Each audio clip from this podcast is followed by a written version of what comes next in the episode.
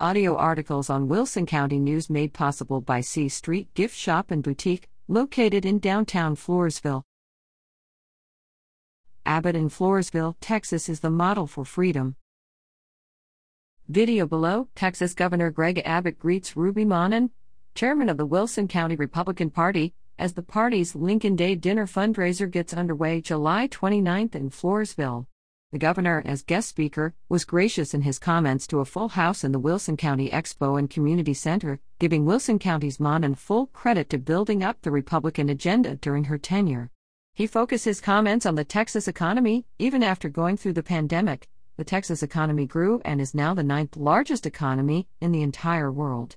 Abbott also addressed freedom, election integrity, and border security, among other topics. Read more from his speech on page 7a.